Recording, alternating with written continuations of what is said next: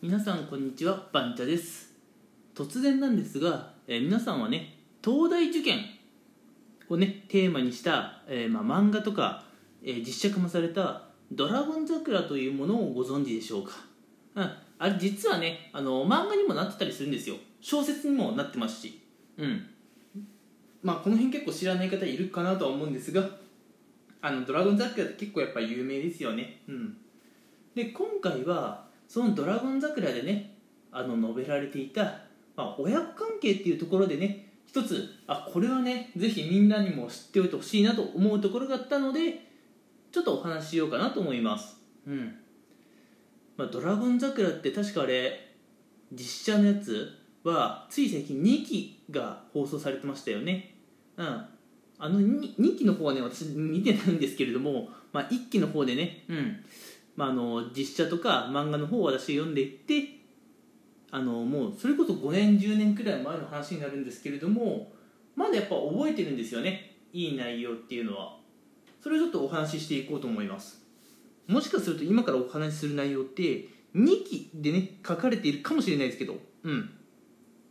で今回ね「ドラゴン桜」で書かれていたあの親子関係でねぜひ意識しておきたいことっていうので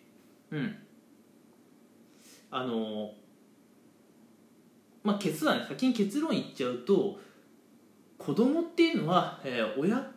ね、まあ、やるやることを、まあ、しょうがねえなというふうに、まあ、あの諦めるしかないというかね放っておくしかないっていうのはねぜひ、えー皆さん知っておいてもらいたいなと思います。うん。いきなりね何のこっちゃと思うかもしれないんですがこれね実は結構大事なことだったりします。うん。あのドラゴン桜」の漫画の方のね話になるんですけれど、えー漫画のね「ドラゴン桜」では矢島っていうね東大受験を志す、まあ、高校3年男子生徒がいるんですね。うん。でまあその子っていうのはその漫画の中ではもう本当にねすごい裕福な、えー家庭で育ってもうお金にね、え困るようなことはないっていうような、え生活をしている生徒なんですよ。うん。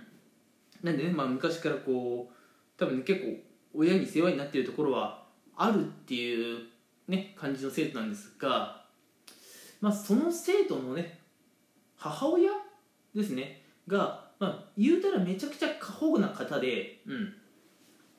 その矢島っていう男子高校生がね東大受験をするにあたって、まあ、やんなくていいよと、うん、余計なお世話だからやるなと。言っている言葉でなんかねやろうとするっていうワンシーンがあるんですね。うん、まあ、もちろんそのお母さんも子供に嫌がらせをしようなんてそんなことは思っちゃいないですよ。もちろん。うん。子供に嫌がらせをしたくてお母さんもねおせっかいを焼いているわけじゃないんですがやっぱ過保護なんですよね。ちょっとまあやりすぎちゃったりすると。うん。でまあ子供はそんな親を見て正直やめてくんないかなって、うん、思うことがあるんですよ。うん。でまあそんなね矢島家の親子のやり取りを見ていて、うん、まあなんでしょう。主人公って言ってもいいのかな。あの桜木弁護士っていう方が、えードラゴン桜」に出てきているんですけれどもその桜木弁護士がねその矢島っていう男子生徒に放った言葉としてうん。まあ親のやることなんて放っておけと、うん。まあしょうがねえなと思ってまあなんか適当にやらしておけばいいんだよと。いうふうにねあのーまあコメントしてました。うん。実際これってね、まあ、正しい意見だと思うんですよ。うん。あのちょっと冷たい言い方かもしれないですけどまあ所詮、まあ、子供から見て親っていうのはなんやかんや言うて自分じゃない他の人なんですよね。お母さんお父さんって。うんで自分じゃない他の人の意思決定とかをまあ変えるっていうのは結構やっぱ大変なことなんですよね、うん、自分の意思とか自分の考えを変えることは結構簡単かもしれないんですけど他の人を説得するとかって結構大変じゃないですか。めちゃくちゃ労力かかるしきっと時間もかかるでしょう。うん。なんでねそんなところに時間とか労力を費やすくらいだったらもうしょうがねえなという感じで親のやること、うん、勝手にやらしときゃいいんだよ。っていうそういうお話なんですね。うん。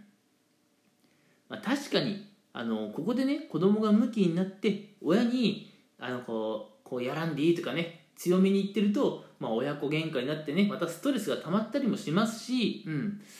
まあ、なんか親のやることしょうがねえなって、うん。まあ、なんかスルーするようにね流すように見ていると、まあ、いつかね、えーまあ、親の方からも少しずつ距離を置いていってくれるんじゃないかなとは思います。うん、なのでね実際今あのなんだろう親子関係で悩む具体的には親との接し方に悩む、まあ、いわゆるお子さんの方がこのリスナーの方にいましたら、うん。まあ、正直親のやることをやめさせるっていうのは残念ながら諦めるしかないかもしれないです、うん、じゃあどうやって親と関わっていけばいいかっていうともう親のやることなんかしょうがねえなと、うん、もうやらしとっかっていう感じでねやらしときゃいいんですよ。まあ、お子さんからしたらねそれが嫌なんですけどね。分かります。うん分かりますよその気持ちは。うん。でもそれをねやんなくていいって説得するのはもう無駄な労力なんでそういうのはやめましょうっていうのをねドラゴン桜でも書いてありましたし私自身ねやっぱりそう思うのでぜひ皆さんもこの考え、うん、知っておいてもらえたらいいんじゃないかなと思います。うん。ということで今回はねドラゴン桜の話をちょっと引っ張ってきましたけれどもえー、親子関係で悩む、えー、まあ、お子さん側の皆さんはぜひね、え親のやることに対してねあまり向きになって反論せずに、まあ、しょうがねえなと。やらしとくかと、うん、はいはいはいはいうんうん。はいはいって感じでね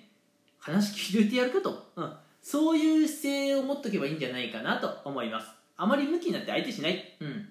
まあ、これがね子供から、えー、大人になるファーストステップだと思えばいいんじゃないですか。うん。